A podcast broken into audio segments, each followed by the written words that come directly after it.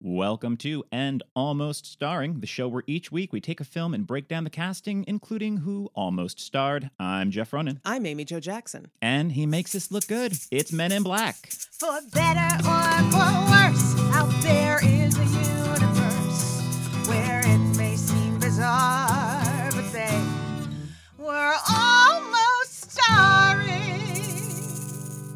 Amy Joe, how are you doing today? Oh, I'm I'm well, Jeffrey. I'm excited for we have a, a guest over the Zoom. We sure do. I am excited as well. Uh, you may know him from his sketch show Astronomy Club that was on Netflix. You may have seen him on Unbreakable Kimmy Schmidt, or you may have heard him on his own podcast, The Amazing Black Men Can't Jump in Hollywood, recently celebrating over 300 episodes. Wow. Uh, so honored to have you on today, man. Jonathan Braylock, welcome, sir. Hey, thank you so much for having me. Very excited to be here. We're very excited to have you. I- Yes. I, I love that I gave you several different options of films to potentially cover, and uh, Men in Black seem to be the forefront. Yeah. Yeah, I mean, Men in Black is uh, my second favorite film, and it's uh, Will Smith is my favorite actor, and this is my favorite movie of his. So uh, I love Men in Black. I've seen it many, many times, and I think it's a perfect movie. It it really is. I couldn't believe a how short this film is. This is film It like barely it over ninety minutes. Yeah, Yeah. It's like there's no there's no fat. It feels like an editor just went in and was like, let's just cut everything that isn't the best part of the movie. That's right. Uh, yeah, it's so good. Uh, so Men in Black came out on July 2nd, 1997, and was directed by Barry Sonnenfeld and written by Ed Solomon. Uh, so we've just started talking about what are your experiences with Men in Black. What was it? Did you see it in theaters the first time? I did, and I remember being so excited to see it. Um, and I re- there were like I forgot which. I'm sure some fast food restaurant had some toy campaign with this. I remember so badly wanting the neuralizer before I even knew what it was. Oh, mhm. Uh, I I wanted to dress up like Will Smith because he was my favorite, and I wanted to, you know, I love Fresh Prince, and I wanted to wear those glasses, and ju- I just thought everything about it was cool. And it's it's funny because it's one of those movies where you know there was I feel like there was so much hype for it, and then it like actually delivered on on the hype, you know, in both the critical sense and the box office sense. Yeah, I. The, I yeah I was very excited to see this movie as a kid and I, and I loved it immediately. Yeah, this this also might be like best easy DIY Halloween costume of just black Yeah. suit, sure. slap on some sunglasses. Yeah, it's very easy. I feel like that's I'm making a neuralizer. If you can't get it from wherever McDonald's or wherever, you can, that you can make. You can make out of a Pez dispenser or whatever.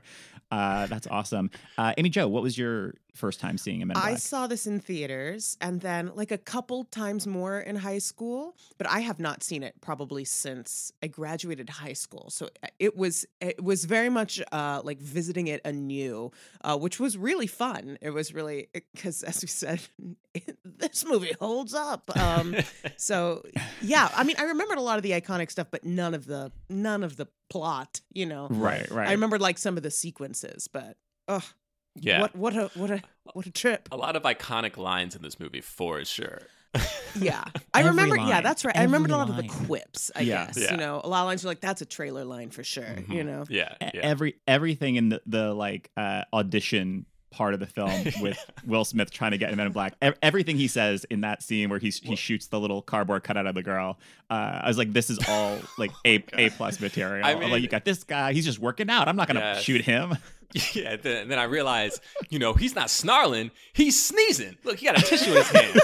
and then I don't know, little white girl, she got books on quantum mechanics, out with a bunch of monsters.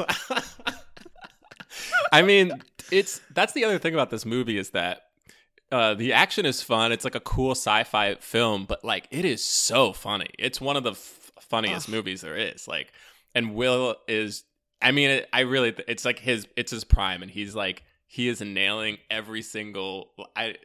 It's gonna be hard to do this recasting thing, but I. But I'm I so know. Yes. yeah. the the two of them together, especially, it feels like that's the perfect It's possible beautiful. pair of Will Yeah. Smith and Tommy Lee Jones. yeah. uh yeah very hard thinking of like alternate casting but also like it feels like that this even more than independence day was like will smith is now our biggest superstar because he's so good Right. at independence day because i rewatched that earlier this summer and hadn't seen that in probably almost two decades, and he's so good in that. But this really feels like now he just has the stranglehold on your summer blockbuster. Well, he also gets to carry this film in a way that Independence Day is much more spread out with like the Right. the scene load. You know, That's very true. Yeah, yeah. That's very true. I think it was both of these films came out in July, and they were both the number one movie uh, when they came out, and I think maybe even one of the highest grossing like box offices like at the time, like for first Oh, wow. Independence Day and then Men in Black, and so I think Will got the nickname Mister July in Hollywood for. Oh. for a minute because he was yeah just nailing the box office every time and that's why i mean it's crazy because so i said this was my second favorite movie my first favorite movie is the matrix and i don't know if you guys Mm. covered that already but very Mhm. famously Yep. Yeah will Yeah. was Yeah. supposed to be and passed. he and passed to- to- for for wild wild west Wild Wild to, West. to work with Barry Sonnenfeld again, which I also, you know. know, it's like, okay, here's two directors that have done For sure. Have done one small film, Yeah. and here's the guy that we crushed Men in Black with. Um, how could he go wrong with Yeah. Wild Wild West? i know and a big old mechanical spider.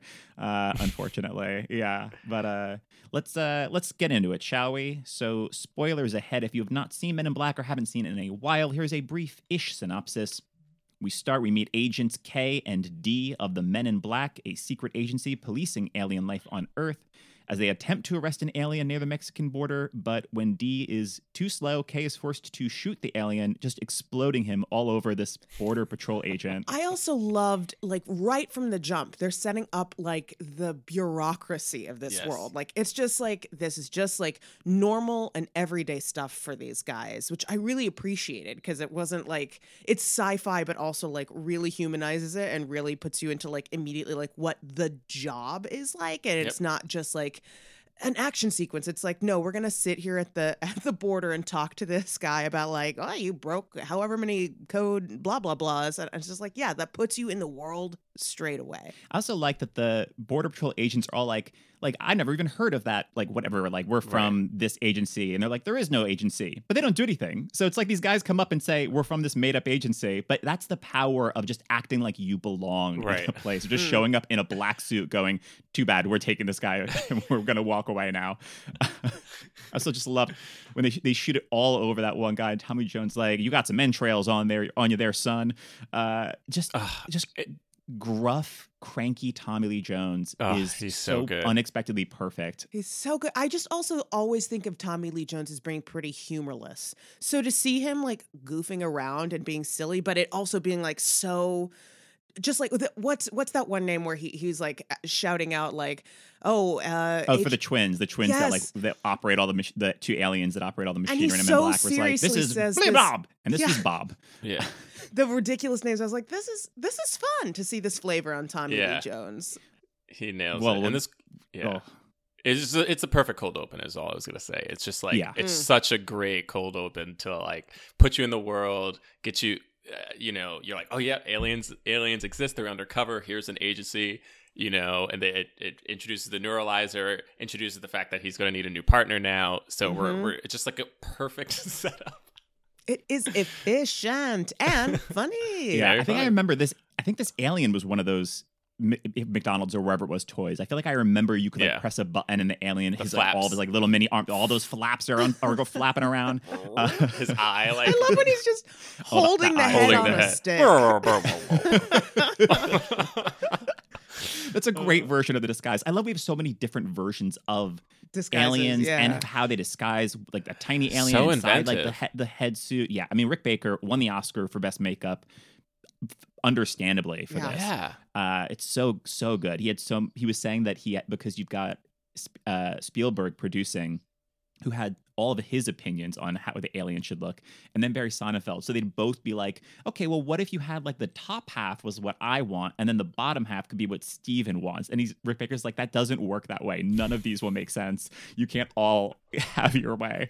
Uh, but it feels like he he did. It feels like he did because there's so many amazing like I mean, designs in this. he Uh, crushed it. Oh, absolutely. Meanwhile, NYPD officer James Darrell Edwards III pursues an alien criminal in human disguise into the Guggenheim Museum. But but it's like clearly the Guggenheim. There's no art anywhere. Like it's like That's true. obviously the Guggenheim if you know what it is, but I think it's not actually supposed to be the Guggenheim. I'm like, are they in the middle of like we're we're taking a break for a minute? There's like no art anywhere. They couldn't afford to show the art. That's probably true. I always want. I wanted to go to the Guggenheim because of this movie. I lived in New York. I had never been. I had never been, and I was like, "Well, I gotta go now because I gotta run all the way around. That looks so fun." It's just it's just so tempting just to have to shatter that front plane glass to go through. It's like I don't want to just walk through the door. I want to walk through the door like Will Smith, just break through. yeah, you're not going to be seeing uh, much art that way if Yeah. that's how you try to enter. No, you're gonna drag that Uh, very quick. also, the and and this is also the NYPD line, which uh, I think my friends and I were all saying to each other all the time. Uh, and the alien warns James that someone is coming as he has failed and steps off the roof to his death. This, by the way, this guy, like the disguise is like the most 90s anyone has ever looked is this guy that he's chasing. He's got like the spiky hair. It just and like the, like eight little piercings up his ear and everything. I was like, this guy is really just like, don't forget that this movie takes place in the 90s, baby. Well, maybe those earrings, because we learn later the Oh, are that's killing this guy's true. yeah, like the two like little staple looking earrings. Maybe that's part of you know you click on those His earrings and then his whole head flops away. Hmm. Just using what you got, you know? Kay interviews James about his encounter, then neuralizes him, but impressed with how he pursued the alien, leaves him a business card with an address to at the MIB.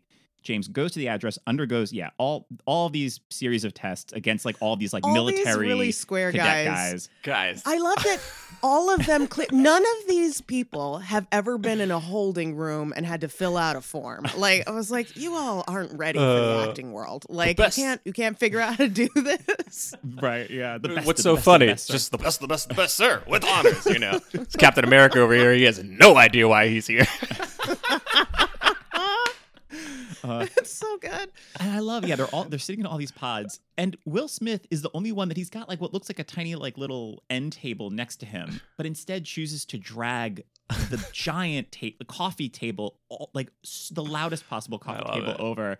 Uh, so you want you want to get in on this with me? Like you want you want to get in on this table? Uh, and then yeah, the, him him shooting the little girl is one of the might be the funniest scene in the film. Uh, and he is then offered a position with the MIB. He accepts, and his identity and civilian life are erased as he becomes Agent Jay. Which I love that we don't have any backstory on him. Like, which we don't need. Like, oh no, I'm never going to see my grandmother again or parents. Like, you just de- we never touch on it, which I think is for the better because we have like we just, sure. that's how this film is so like awesome and succinct and just gets to it. And they do a little bit of that with Tommy Lee Jones anyway. True. So like we still get the and and you know he's sitting there watching the skyline through as the sun sets. Like we get that he's having to think about all that, but we don't need to take a lot of time to see it. He's a he's single. He's a loner. You know, he's a hotshot cop. But we we kind of like we understand. He he is kind of a little bit of his character from Bad Boys. You know what I mean? Like it's just Yeah.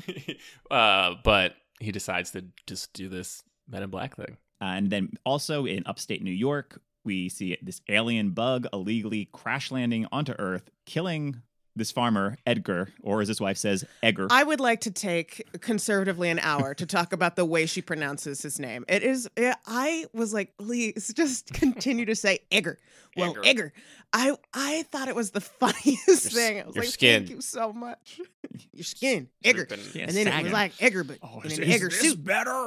yeah, Vincent D'Onofrio, what an incredible performance. Oh, This is man. he is disgusting in this. Yes. So Uh, good. but yeah, him just Truly like vile. test driving this human suit uh, is truly amazing. Uh, The combination of the actor's performance with Yeah. the makeup is, yeah, deeply unsettling in a in a wonderful way. water, Shh, sugar, sugar, sugar. more, more. I'm telling you, it's Oh, such a quotable movie. yeah. uh, uh, he's tasked with finding a device called the Galaxy, and we see him track down these these aliens Arquillians, which he kills them. But uh, Poor Lurch. They poor got Lurch- Lurch. This is very true. Yeah, Mhm. Carel Struycken from Addams Family. Uh, this this gets violent. These are like little spikes that he's got that just goes shooting through their necks. Oof. a waste of the pierogies. I was very sad to say. That's These, this plate of pierogies look delicious. You got cockroaches all over them, unfortunately. uh, Kay and Jay head to the morgue to examine the bodies the bug killed. Where Kay keeps, we meet this coroner Laurel, who we did meet briefly earlier, which I like that she comes to like try to be like In- when in his before Will Smith interrogation goes to the MIB, she's like, "I got something to tell you," and is immediately neuralized by Kay. Just keeps getting neuralized by Kay. So I, I love that Will Smith is like, "You're gonna give these people brain Brain damage, damage. cancer. Hey, like Kay- you can't keep doing that." Okay, have you ever flashy thing me? No. Have you? I'm not. No. I'm not playing. Okay, have you ever flashy thing me? No. Uh, so we see inside the one body, which it's this like robot piloted head with this teeny tiny alien puppet inside, which was so good. It was a great reveal, uh, just and just so well done. Where you're like, oh yeah, like the the puppet. I'm assuming it's a puppet. Like looks incredible, and then you're like, oh, this sweet little alien was puppeting this sweet little old man. has been slowly dying for hours Mm. now. Uh, and he says that to prevent war, the galaxy is on Orion's belt. Then we. we First time I it might learned be- about Orion's belt, by the way. This movie Yeah. was Oh, see, educational. they're teaching the We're- we're- children. this- We're, learning things in this film as well. Absolutely. Um, we meet, which I think might be Tommy Lee Jones' funniest scene is where we meet uh, Frank the Pug, the MIB informant, with Oh, Tommy yeah, Lee Jones just is going to town, shaking this dog every which way but loose.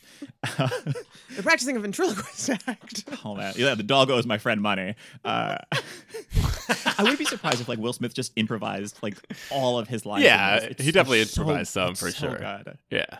And Frank the Pug explains that the missing galaxy is a massive energy source housed in a small jewel. Jay deduces that the galaxy is hanging on the collar of the Arquillian's cat, Orion, which has refused to leave the body at the morgue.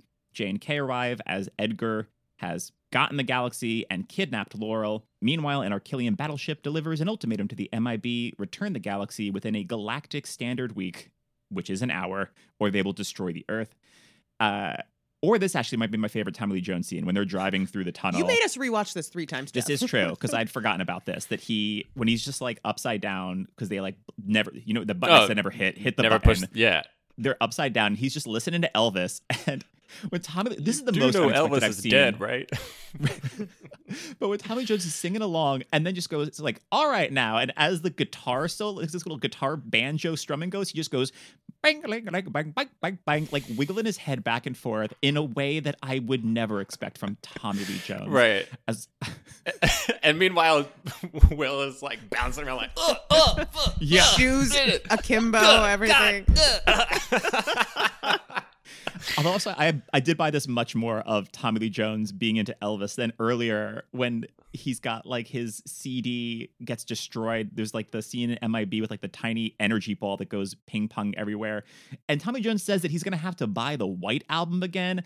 I don't know if I believe that Tommy Lee Jones is a Beatles fan. Elvis, He's the I right age, though. He's the right age. He sure is the right age, but I feel like Tommy Lee Jones is like, yeah, maybe if they get a haircut, then I'll be uh, listening to these I fellas. don't know. I feel like everybody was like, "It's the Beatles. I'll go along, just to be part of life."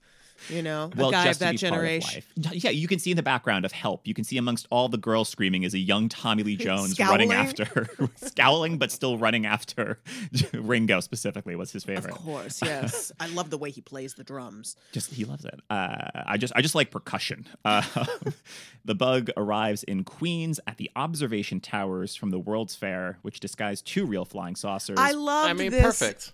Yes, I love the way they worked in all these iconic New York Yeah. Things in ways that also are like, oh yeah, no, but that's really like And to at- mask alien activity. Yeah, you're like, no, that, that those do look like flying saucers. They absolutely yes, do. Call it out. Yeah. so good. Why else would we have it in Queens? It's like that's a good Yeah. point. You a good point. and always a good joke. Queens is great, but it's Yeah. never not funny just to to crap on Queens a bit. Uh, Laurel escapes Edgar's clutches and then gets stuck in a tree for conservatively twenty minutes. she doesn't make any effort to get out of that. Tr- that also that branch that's got to be uncomfortable. But she's like, I'm just gonna hang out here and watch all. I mean, I guess stay out of the way, but it's also like move. I don't know. I got a little irritated by her just hanging out in that tree for three quarters of the. But well, she comes. She does come back because She does. She sure she does. saves. She She saves. their makes it work. She actually gets the final kill. yeah, That's true. That's true. really the Last main blood. the main kill, the She gets main the main of kill. the film. Yeah. Edgar tries to leave in one of the saucers, but K and J shoot it down. The bug then sheds Edgar's skin, Which has been rotting this whole time, Yeah. and tr- oh, it's barely truly hanging disgusting. on. Yeah. And then tries to oh, he swallows K and J's guns and K provokes the bug until he, Kay gets swallowed as well. Yeah. Eat me. I was surprised the bug didn't like uh, smell a rat there, you know, but I just went for it. You know, is uh, is he's a man of simple pleasures. I it's like so. I, I'm gonna just. He, Yeah. Well, he does say that he's gonna kidnap Laurel because he needs a snack for the trip. So That's maybe he's thinking like, okay, well, she's Oh. now gone, so I gotta, I'll eat this guy instead. Right. Uh, I, guns, not a lot of nutrition in uh the MIB guns. That's fair. That's fair. Tommy Lee Jones. That's like a, that's some beef jerky right there. That is some Texas, That's Texas weathered meat. weathered meat. That'd be a great nickname for Tommy Lee Jones. Oh, Weathered weathered, meat. meat. we called him. Uh, so the bug tries to escape another ship. Jay stalls it by squishing all of these cockroaches. Also brilliant. Just like, oh, I'm sorry. Is this your Oh, is this your aunt? Is this your uncle? Such uncle. Which apparently, like they, he's actually squishing mustard packets because like you can't even roaches. Like you can't just be killing anything on Oh, no. film. So they had to be counting to make sure they had all the roaches. There's so many roaches in this film, and I a gotta tell you, I don't, I don't, I don't want to be filming near those roaches. That good, good on I these would people, much 'cause I rather am- be ugh. Alfred Molina covered in tarantulas In and Raiders Raiders of the Lost Ark, yeah. than be around all those roaches. To be I- honest, I think I would agree. with cover me in spiders before I have to work with with roach actors. roach actors. uh, yeah, yes, they're you know they're they're SAG those roaches. They are professionals. Like they probably make more than I do, honestly. That could be. You did you did once work with a dog who I believe was paid the I, same did- as I same as worked you. with a dog who was, was on a the very same fancy dog. contract I was. Not hurt that hurt, but it was a great dog. What can you do? He's a professional. it's a professional dog. Uh, the K, having found his gun, blows the bug apart from the inside and recovers the galaxy. And yet Laurel gets that final kill so good, just as the bug is about to like devour Will Smith. She Mhm. kills it, and like that's enough. Now you're in. You're into the MIB, Agent L. Well, she, you know, all all along she was she Yeah. she was smart. She was Mhm. catching on. They kept neuralizing her, but she was still on it. You know, and they're like, all right, Mm-hmm. And yeah, well, uh, Tommy Lee Jones says that he has neuralized her before a couple times, and it's like if you work at the morgue, anytime an alien dies, like you Right. know, Oh, like, a couple how many times, times is his way of saying Every every d- day. every day or two. this poor woman. But I do love that. Then yeah, Will Smith like his whole like. I mean, obviously he also like has a crush on her, but it's also just the like the voice of the audience. Like, is that can't be good for Yeah. her brain? what are you doing to this person? Uh, and we end at the MIB headquarters, where Kay tells Jay that he has not been training him as a partner, but as a replacement, and bids him farewell before Jay neuralizes this was him. emotional. yeah. Like I remembered that this happened, but I was just like, oh, well, this is why when you get really good actors, like you can do like a very funny action movie and then have these moments where you're like, oh, oh, that's that's quite it's quite tender. Yeah, when you see him earlier, like on the computer, like looking after clearly the woman that he left behind to join the MIB, and like that's Yeah. all you need, and then you, and then like that's the setup, and this is the payoff of Yeah. then the was it like the National Enquirer or whatever? It's like man wakes up from 35 year coma to rejoin. The rejoin wife he left behind. the wife he left mm. behind, right? So he rejoins his civilian life, and Laurel becomes Jay's new partner, L, which I. I'm unsurprised that we ended on a Dennis Rodman joke of saying that Dennis Rodman is an alien. Mhm. But I, I, this, I feel like this is the same year, or maybe the maybe it was the next year. Because we've been Amy Jo and I have been rewatching uh, Third Rock from the Sun, okay. and Dennis Rodman cameos as himself as an alien. So he was all in. It's like Yeah. if you're gonna make the joke on me, Men in Black, I'm making the joke on you. I am an alien. I'll go get my. I'm gonna go get paid to go pretend to be an alien now.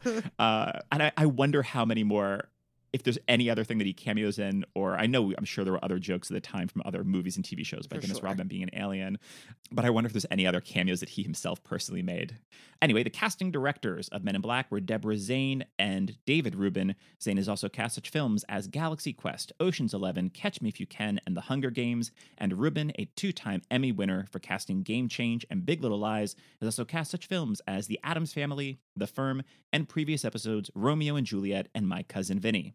So let's move on to some of the actors who were almost cast. Some of these people may have auditioned, some may have just been discussed by casting. This is all subjective. And as always, I've looked up all the actors in advance, and Amy Joe and John are hearing it along with you, listener, for the very first time. Mm. So let's start with you, John, with uh, Jay. So your thoughts on Will Smith, and if you had to cast someone else, I know it is hard. If And Will we're talking about in no, 1997, right?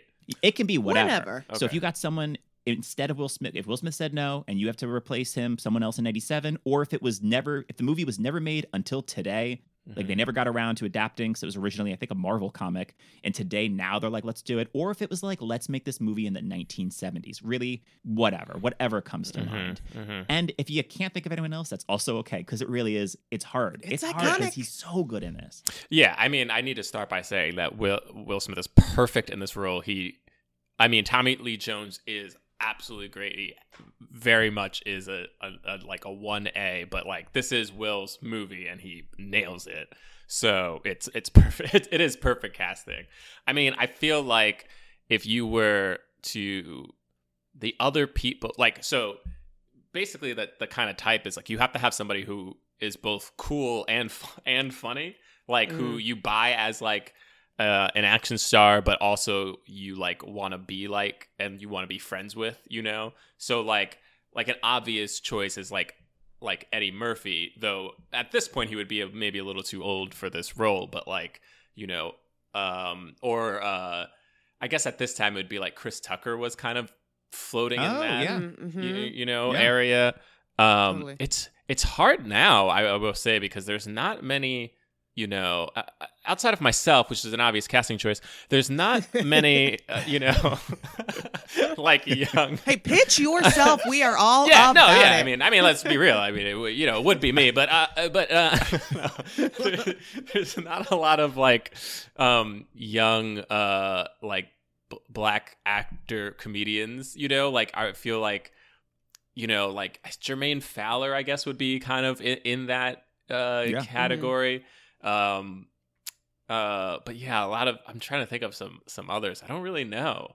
Um, and I guess you know, obviously, this I'm sure maybe at first this was envisioned for a, a white man, but I I do think that him being black ha- adds so much flavor to the film Mhm. because you you know it's like it just it, it set it does set them apart. It sets like the very like conservative tommy lee jones like old school approach to this like new school kind of thing and just adds to another one of those thing you know?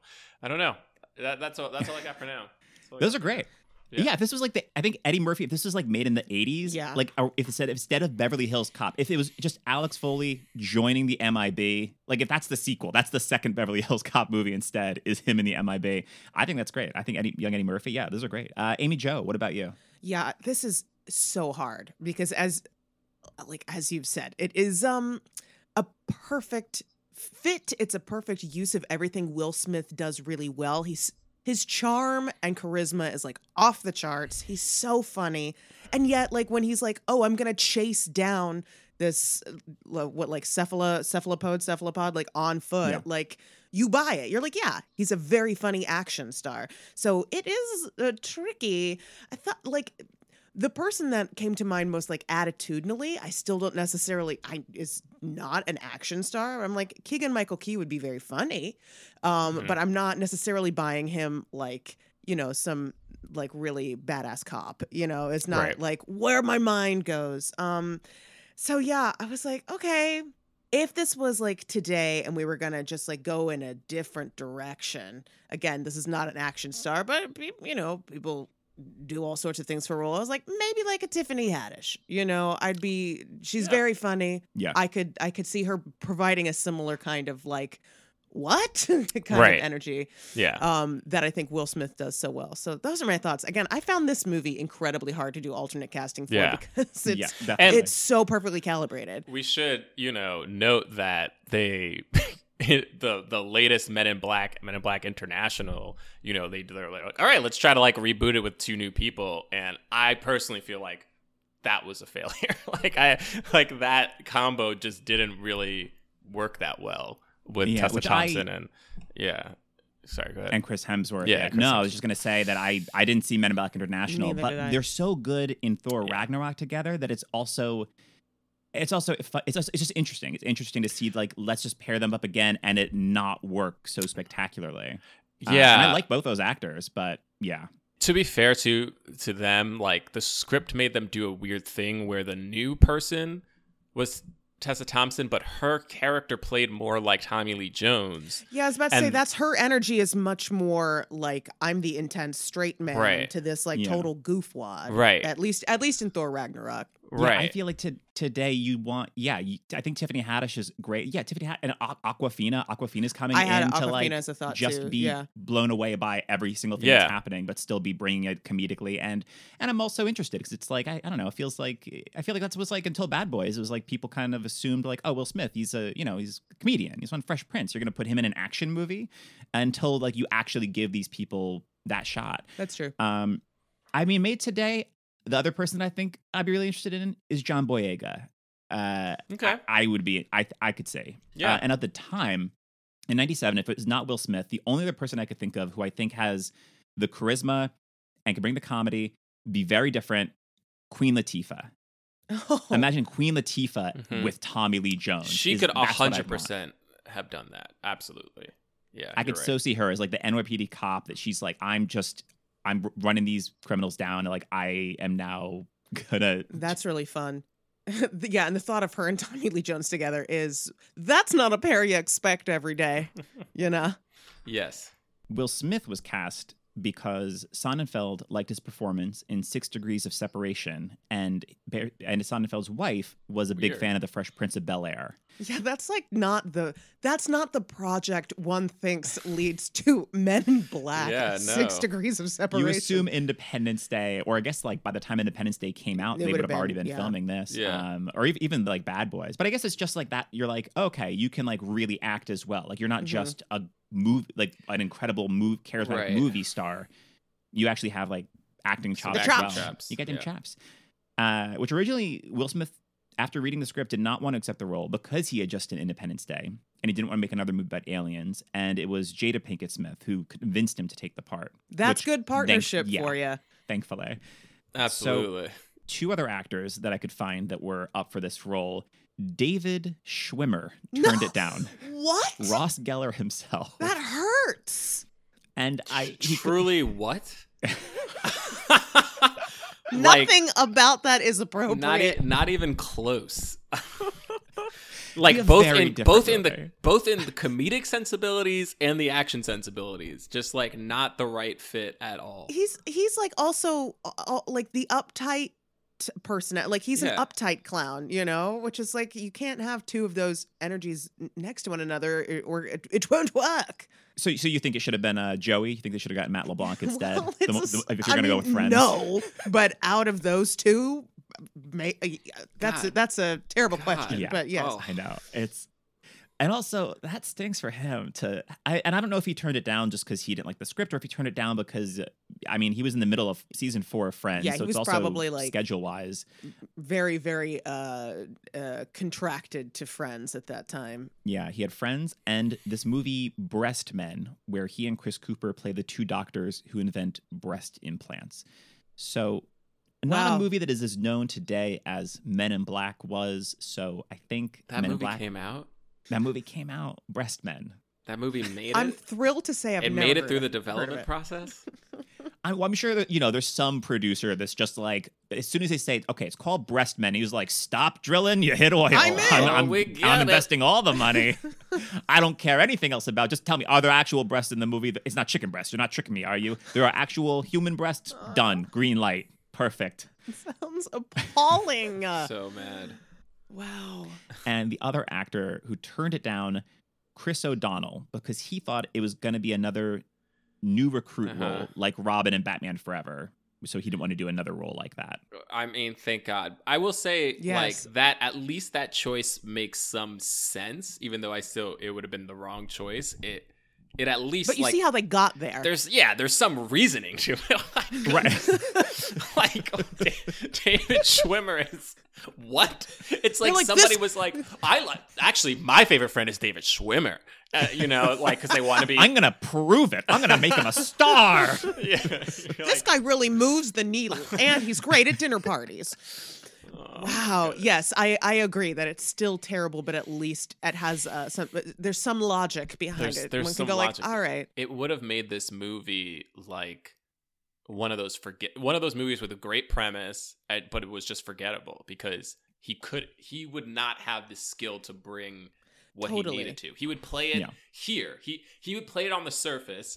Will could just play it so because he's just so charismatic and funny, but like has that like sweet and serious side to him. Mhm. He can hit all those kind of notes where like Chris would eh, I don't know, like the the serious part. I'm even thinking about the like when they're in the um the jeweler shop, right? And and they're both like kind of holding guns to that guy's head. And he's like, "Oh, he'll do it," you know, like, "Oh, he'll Yeah, shoot you." yeah. And then he does shoot his head off, and Will immediately turns his gun to Yeah. 2K, and he's like, "Put the gun down," like dead serious, like it's not funny. He's like, "Put the gun down." I'm telling you, put the gun down right now. And then the guy's head grows back, and he's like, "What?" You know, it's hard. That's a hard scene to play. Yeah. You have to keep switching back and forth to like you're joking around, you're dead serious, like, "Oh, there's a crazy person who just killed a man right next to me," and then like what am I seeing? You know what I mean? Like I'm I'm literally seeing something I've never seen before. And like we have That's- to buy that. All of it. It's another great line when when they're leaving. He's like, and I'm going to be back to talk about those Rolexes. Yeah. I, uh, I couldn't. I was like, that is a perfect exit line. We're like, yeah, I have no idea what's happening, but I'm I'm trying to leave with some kind of oh, dignity yeah. and assert some authority. It's like even though because Oh Tommy my Lee Jones gets the top billing, at least for this first one. I'm going to assume Will Smith switches by the time you get to Men in Black 2. But with Will Smith, it always feels like it's Will Smith's movie. He immediately like overtakes it. Whereas Yeah. with Chris O'Donnell, I feel like it's like Scent of a Woman. He's always going to be a step behind Totally. Pacino. He's always going to be the step like one step back, Oh yeah. playing catch up because you're working with Academy Award winner Tommy Lee Jones. Uh, instead, in 1997, Chris O'Donnell had Batman and Robin. Uh, Womp yeah. the ice to meet you. Yikes. Uh, which I apparently Spielberg is the one that really wanted Chris O'Donnell, and he ha- Sonnenfeld had to work around this, which I thought was in a brilliant way. Because this is what he said: Spielberg told me I had to go to dinner with Chris and convince Chris to be in the movie, but I knew I wanted Will Smith. So I told Chris that I wasn't a very good director, and I didn't think the script was very good. And if he had any other options, he shouldn't do Men in Black. he let it be known the next day that he was not interested. Wow. Amazing. Um, I, I, I, love mean, this to flat out be like, trust me, guy, get out now. I'm not very good at my job. yeah, you know, I'm.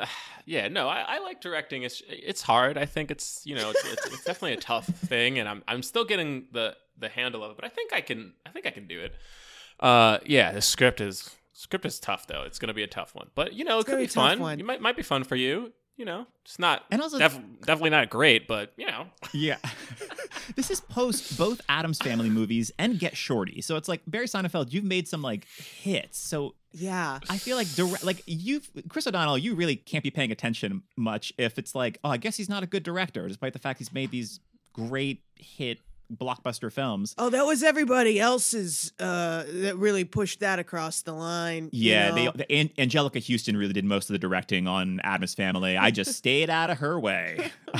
all I can say is we lucked out. The world lucked out. Yeah. Absolutely. Yeah, let him go be hanging around on NCIS or is is it NCIS New Orleans or whichever it is. He's lived there for now care. for like 12 years. Him Good and for LL Cool. J.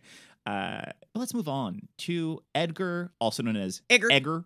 Uh, You gotta pronounce it Edgar. Edgar. Uh, let's start with you, Amy Joe. Your thoughts on Vincent D'Onofrio and who would you cast if you had to cast someone else? This is a wild performance. I really dug it. Like that. That an, another great, like super efficient use of storytelling, where he, you know, we hear him like beating up his wife, and then like or screaming at her, and then comes out into the yard. We see, we get.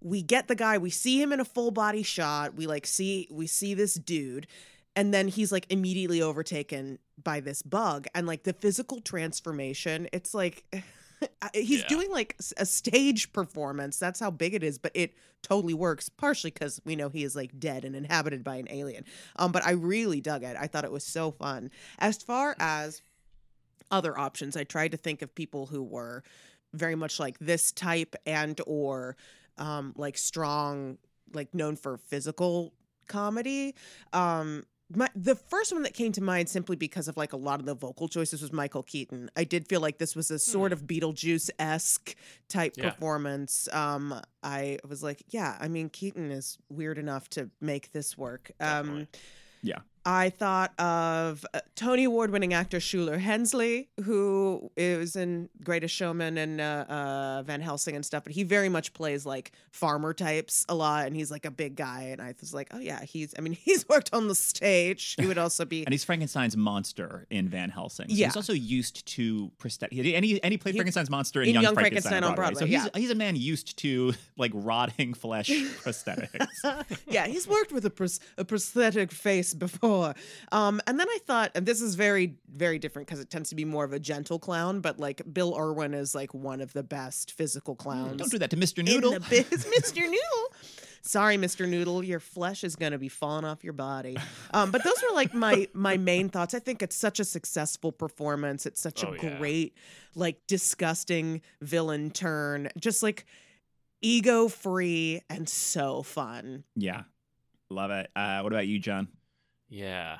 I mean, yeah, I again, I, think this performance is incredible. So, I guess I was thinking I was thinking Vince Vaughn. I feel like he could have been able to do this. He's he's been doing like I don't know if you saw the movie Freaky, uh, but like he was pretty I he was- didn't. I heard. I heard though. Yeah, I heard it was good. Yeah.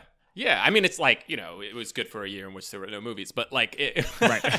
let's, let's, you know, let's you know, there's a there's an asterisk. Oh, yeah, to on that a bit grading of scale. bell yeah. curve, yeah. Uh, but um, but no, but he his performance in it was was great, and I think like you know, I I forgot when he did um the Psycho remake, but I feel like he's he's able to hold, both hold that weight of like, oh, this dude is scary, um, and also we obviously know he's funny, so like I just felt like Yeah. he might have been able to pull pull this off. Um honestly I that's that's really all I had. I couldn't Yeah. I couldn't think of somebody else. I was just like I don't know, you know, I there are there are different people that I was like, "Oh, they would have done something completely different and just like cuz they're good actors like, hmm you know, um maybe that that could have been cool, but I don't I can't think of anyone who would like do this role as you kind of would see it with just that like sense of foreboding and also funny. Like it has to be scary and funny at the same time.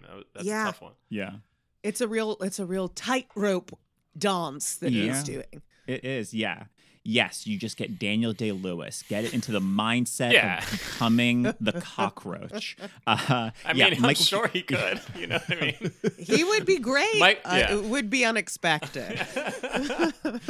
Uh, yeah, Michael Keaton, top of my list Yeah, as well. Only other that's person I great could one. think of. Uh, or I was like, if this is made today, uh, I think uh, Paul Walter Hauser of uh, Richard Jewell and BlacKkKlansman and I Mm. Tonya, and now in, he's in Cruella. I think he's. I'm always fascinated by him because he's always so different to me in every film that I see him pop up in. Uh, and I think that he's like a really strong character actor, and I think he would really make something really work with Mhm. uh, with a role like this. hmm So Vincent D'Onofrio researched the role by watching a lot of bug documentaries, and to achieve his character's distinctive walk, he put on knee braces so he couldn't bend his legs and taped up his ankles, and then based his voice on George C. Scott and John Huston, which I love. Like what a crazy grab bag Yeah. of voices and performance, like to help your performance. Uh, which you can so see with those his those legs. Those Oh, legs yeah. do not insane. bend. I was like, this actor's gonna need some serious PT after all this, after filming in this. like, when you can't move, bend your legs, that's actually more stressful to your body than you'd think. Yeah, Thought of one more. Joaquin Phoenix. He- Oh, yeah. He, he could have been. yeah. Just deranged enough Yeah. to uh, pull it off, but also, yeah, obviously a really fine actor. Yeah, yeah, yeah. He's Yeah, I- I, also can see got that like not able to drive a car and just shifting back and forth Yeah, and back and forth. As far as the other actors who were up for the role, we have reached the time in our episode to play a quick round of two truths and some guy. The way it works, two of the following actors were up for the role of Edgar, and one was not. And John, Amy, Joe have to guess which is which. Your options are Bruce Campbell, John C. Reilly, and John Turturro. So two of these actors were considered, and one was not. And you guys have to guess who is some guy. Who'd like to go first? read them again, please. Bruce Campbell, hmm John C. Reilly, hmm and John Turturro. Yeah. I mean, all of those do make sense. Yes. I'm trying to think of J- if like John C. Reilly was big enough at the time for him to be considered. This is Yeah. around the time of Boogie, Boogie Nights, to give you Okay. an idea of where John C. Reilly's at. John C. Reilly is on my longer list of options for this role, Mhm. but also I don't know how much he was doing comedic films at this point. I feel like I I came to know him as doing all this prestige stuff, which doesn't mean he wouldn't have been up for this. Right. But then like Bruce is also like that that feels like a it's like somebody was like, Yeah, like he would be good. I mean, remember Evil Dead? And they'd be like, Yeah, what has he done since? And then they'd be like, That's rude. and then Rude. um, Uh, I'll say John C. Reilly is the some guy. All right, Amy Joe. yeah, I'm kind of torn. I feel like uh, Bruce Campbell is someone I'm like, oh, I can't believe I didn't think of him. But he, I- I don't know. He's also like so like he looks like Gaston. Is that like is he Right. like? Well, you To- slap on the prosthetics. That's true. Once the skin starts melting, what is beauty? Vincent D'Onofrio Um, doesn't look like a shambling corpse usually. okay, that's fair. That's fair. But he also doesn't look like Gaston usually. Um, I I am also going to go John C. Reilly. you are both correct. As far as I could tell, John C. Reilly not considered for this role, but I think he'd be pretty good. I agree. Uh, but John Turturro had to decline, so he was offered it, I guess, and he had to turn it down due to prior commitments.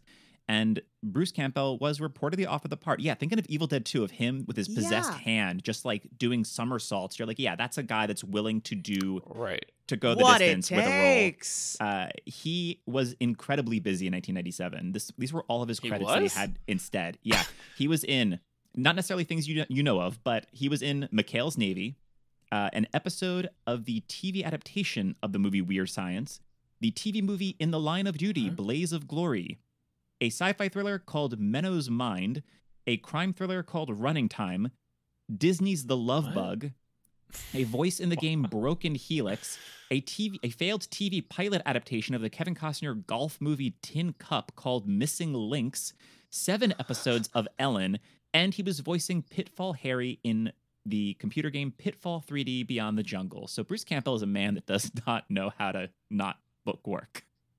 Wow. But as you've said, I've not heard of or seen any of those things. Yeah. But I Good saw that for love him. bug. other than the I Ellen television show, I don't. I did, but I, I know didn't- it's like he, uh, why would she book him 11 times? It's like, oh right, right, right, right, right. She had it she had a Ye- sitcom. ye- yes, the sitcom of Ellen. Not for, he didn't appear seven times in one year. It It's just seemed to once an again be like- unusual move, but Yeah. you know, for a while, he was like the Andy Richter to her Conan O'Brien. He's was just, just got his there like as a punchline to you get- know, to punctuate things. Yeah. Uh, but let's move on to Kay.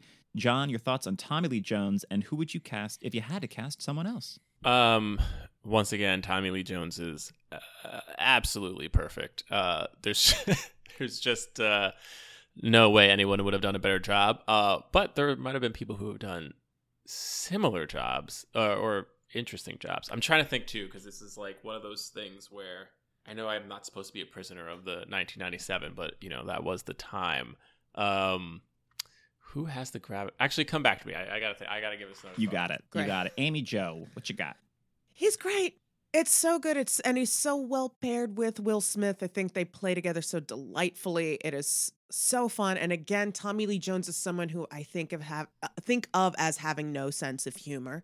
So to see that number one, that's not true, but number two, he's actually like funny was extra delightful. I think like that's part of what really works with it. So my my like contemporary choice, if it's made today, is Nick Offerman um, Mm. who we obviously know is hilarious. Like, so it's a little bit different. We're not getting quite that like reputation that he brings in, but like also he just plays humorlessly so well. Um, but uh, more 1997 someone who also was like not i don't think was known at that time for being funny would be de niro which obviously like is what they're playing with in meet the fockers. But i was like someone like that who is like known for being a very serious actor to then do something very silly i think is part of what really works well with tommy lee jones. Um, so those were my main thoughts for that because again it's it's hard. It's Yeah. hard to find someone who is not I don't know, some someone who is like, yeah, not done much comedy who's still funny, you know? Sure. Yeah. I wonder if Robert Redford would have been able to to do this in I think Oh, that. Interesting. Yeah, yeah, I Yeah. could definitely see that. Yes. I I feel would like, like, he that. I mean, Robert Redford Yeah. or or Paul Newman. I'm interested in either of those of like the old hats with uh, being paired with Will Smith. There are also people that I I associate very much with like the 60s and 70s, which there's so many references that Kay is making to like, oh, you Right. should have seen this in, in 68, you know, that I think that yeah. would also trade really well because they were movie stars at that time. So like the audience is bringing in associations with those people and that era already. Yeah, because I feel like because I, I was thinking like oh like would Harrison Ford have been good, but I feel like he's a little too cool. Like you want somebody who d- isn't who who who has the kind of stoic nature, like who who you believe can also run with these people, but like you know isn't that cool? Yeah. and and he also brings so much of that like that same kind of um quippy energy Yes. that Will Smith does so well that I feel like we've come to expect from Indiana Right. Jones and Han Solo that I feel like it actually that would be two uh energies that are too similar. Mm. Right. I feel like if he's a little young for well, he's just younger than Tommy Lee Jones, but made a little later, Chris Cooper, I think you're getting energetically a very That's who I that's literally. right. That's who I was thinking of, and I was trying to figure out his. I was like Chris, and I was like, "What's his last name?" And I literally this whole time have been googling, trying Who's to figure. that guy with no teeth in adaptation? um, yeah, that's great. That you're so Chris right. That's like that's exactly like a, a, a prestige actor who s- seems humorless, but like is a good actor. And Yeah, and do and uh, you've seen him in that Muppets movie. He's a man that can Oh, play a clown. yeah. He's a man that can do comedy as well. and I will say because he did do an excellent job in Men in Black Three. Josh Brolin, uh, Oh. was Oh, great. yeah. Like he he was he was perfect as as K, like as a young K. You know, so right. he definitely could do it now. Uh, and Mhm. perhaps if they didn't use him in Men in Black 3, he would have been an obvious choice to do like a re. Well, I don't know. Maybe they, they wanted to mix it up. Or if they do a, a prequel, maybe instead going forward. If like, okay, let's do another film like set in like the 60s, Mhm. 70s, and pair Josh Brolin with some another like someone else that's also interesting. I don't know. Uh, I could also see Gene Hackman. See- Thinking of because he's in Get Mhm. Shorty that Barry Sonnenfeld directed. If you wanted to work with him again, He was great with Will Smith and. Uh, Oh, uh, En- yeah. behind enemy or wait no enemy of the state yeah Uh, right, right. Mhm. Uh, I I would like Will Smith, 1997, pair him with Danny Glover, where he's already too old for this shit with Lethal Weapon. Danny Glover. that's sure. Uh, I'd be interested Yeah. in. Be very different, but I think it'd be really good. Or maybe today I could see a Bryan Cranston. I could see Oh, Walter yeah. White blasting some aliens. for sure. Pew, yeah pew, pew. As for the one other actor that I could find, Clint Eastwood turned it down. I was gonna say Clint Eastwood. I, I'm glad he turned it down because I was like, Clint is a choice that f- feels obvious for that era, but also I think wrong choice. I think I feel like somehow even if Tommy Lee Jones comes across as someone with no sense of humor, Clint Eastwood comes across with negative Yes. sense of humor. it's like he's down. He's in a valley of humorlessness. And even less so than Tommy Lee Jones, do I buy Clint Eastwood being a Beatles fan? He's he's the one that's demanding that they get haircuts. He's certainly not Yes. rebuying the White Album. He's glad that it broke. yeah, yeah, that's fascinating. I totally, I totally see. That's one where I totally see the logic. I understand why they would go with that, but I think we're all better off for a different choice. Yeah, having like that- that name definitely popped in my head, and I was like, eh.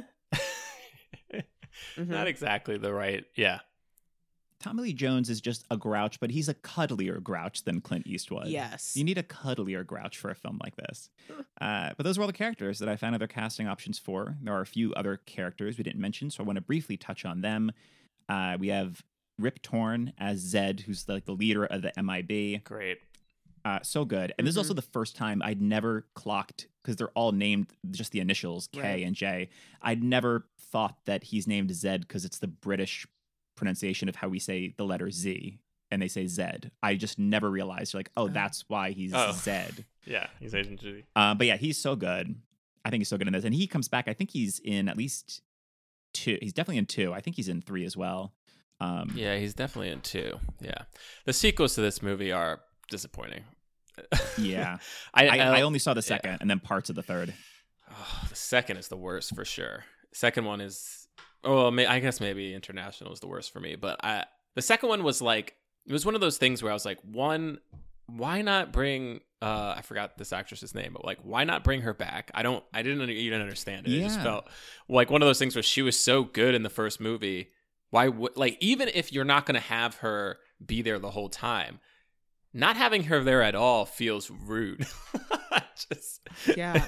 And uh, weird given how you and set weird. everything up. yeah. Yeah, it's uh, Linda Fiorentino Yeah. uh, as Laurel, the who apparently was supposed to be in the second one to begin with, and then she was written out of the script. So I don't know if if like it's all this is all a little apocryphal because she's also in Dogma, and like Kevin Smith is quoted like saying that he she wouldn't speak to him on set at times. As she kind of seemed to get I have plugged heard as having a she is a difficult little difficult. reputation, But that's and also as a woman in Hollywood, Yes. I think to take that with a huge grain of salt. So I don't know if she For kind of got like you're kind of getting pushed out of these projects and sequels because you're getting a reputation. Yeah, because here's the thing: work with. is it is somebody being difficult when they're like, "Why are you barely writing me in this movie? Please give my character more of a story." And they're like, mm-hmm. "Oh, she's being difficult."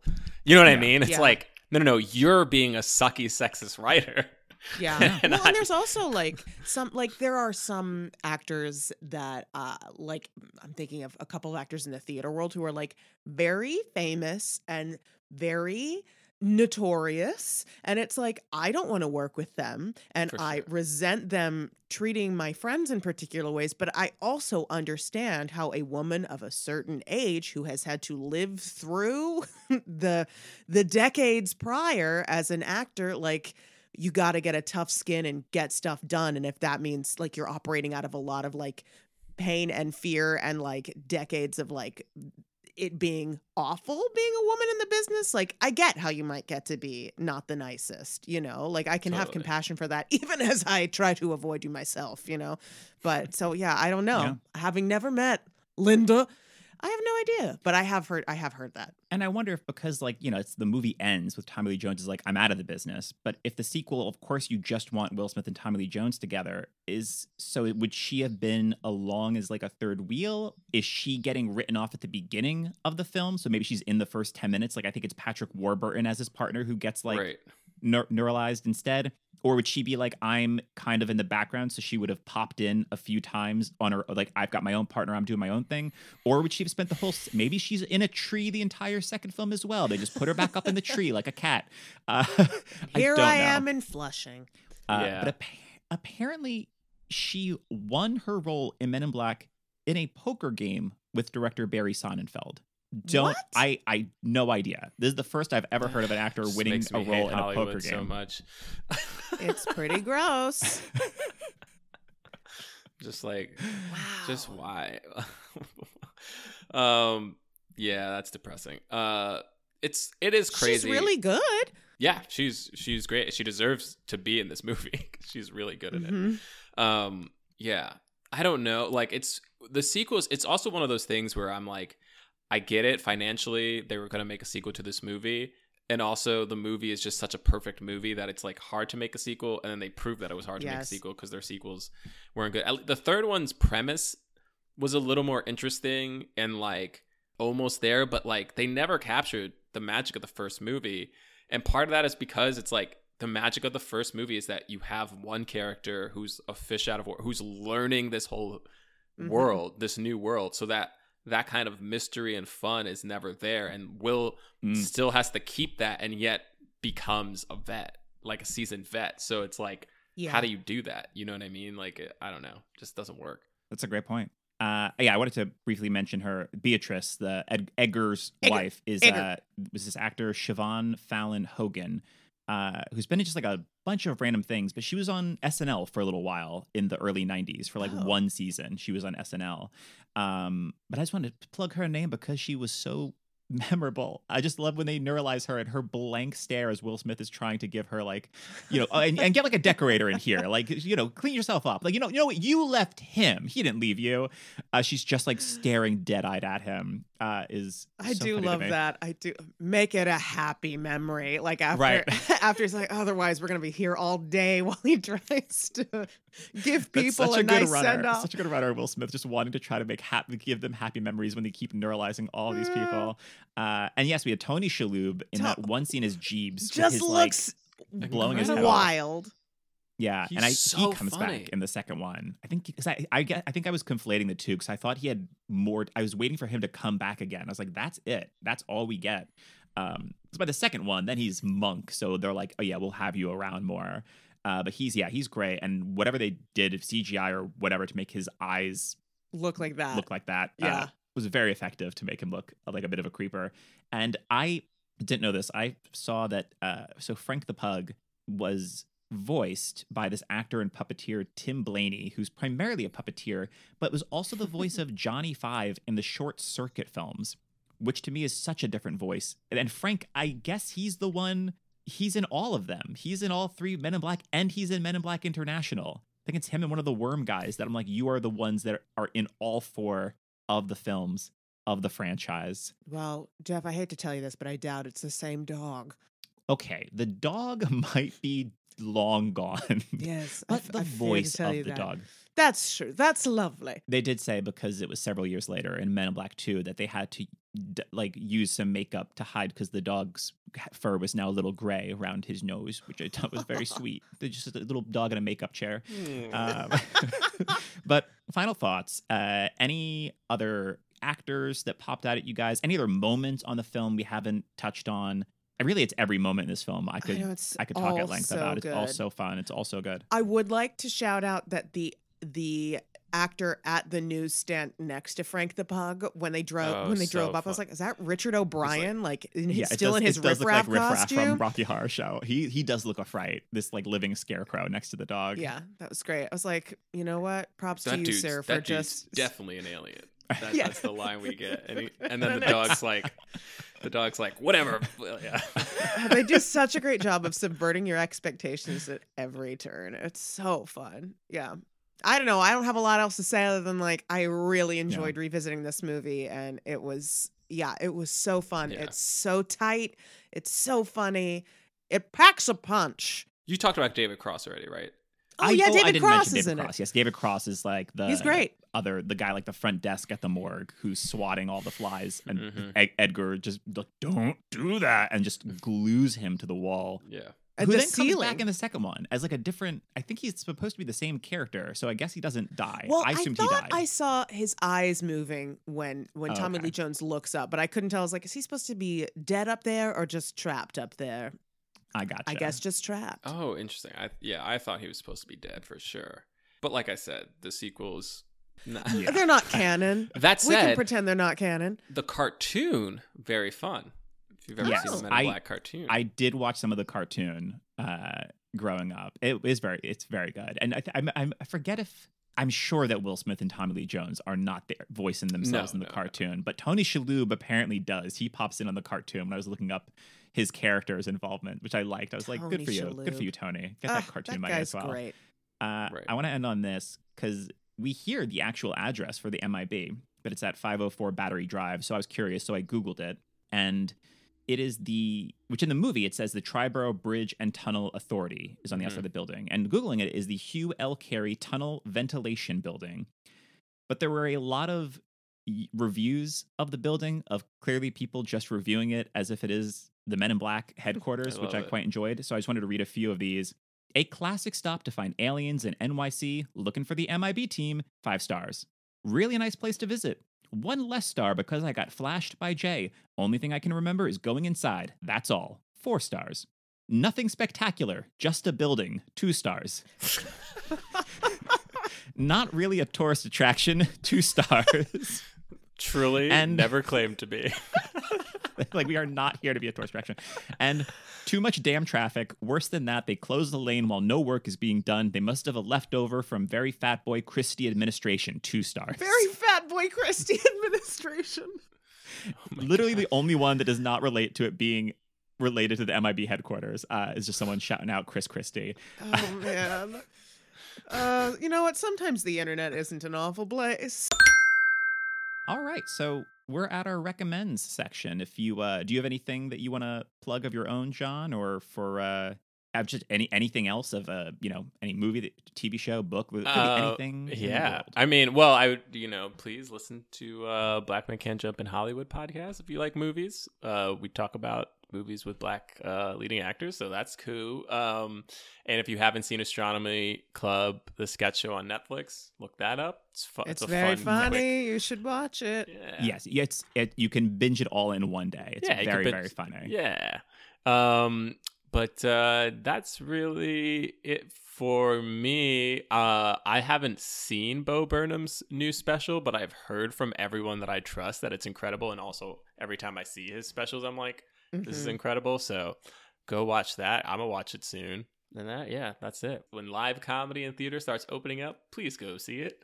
Please Yeah, go. go support, go support live for live theater, live and comedy. live yeah, theater. absolutely. Uh, Amy Jo, what are you recommending this week? Um, I am reading this book that you got me for Christmas, uh, which is a biography on Lorraine Hansberry, the playwright. It's called Looking for Lorraine by Imani Perry, and it's so good so far. It really places her in her historical context and you know she died young had a fascinating life and um it's just i'm really i'm really enjoying it thus far so i'm recommending looking for lorraine Awesome. jeff what are you recommending Uh, you know, seeing Rip Torn in this film, I am going to recommend another film he was in, the movie Defending Your Life from the early 90s. I feel like it kind of gets forgotten about. It's this uh, fantasy comedy with Albert Brooks and Meryl Streep where it's like once you die, you go to this judgment city where it's then it becomes like a court case as they debate whether or not you've lived a brave enough life to like move on. And if you failed, you get sent back to try again.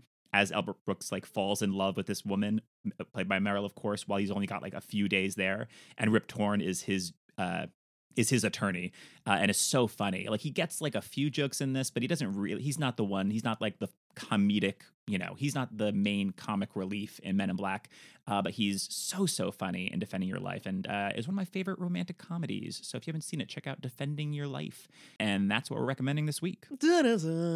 Uh, so thank you again to John, and uh, Thank you've already you. you've already said to go listen to Black Men Can't Jump in Hollywood, but I must echo that again. It really is. It's one of my favorite podcasts. It's been so great having you Thank on you. here after being able to listen to you on your show for years and years and years. Uh, so much, so many wonderful episodes. And if you, listener, have a movie that you'd love for us to break down the casting of, email us at and almost starring at gmail.com and let us know. If you'd like to follow us on social media for all our shenanigans or find out what film we're doing next week, find us on Instagram at and almost starring. Until next time, I'm Jeff Ronan. I'm Amy Jo Jackson. And thanks for joining us to see who almost starred.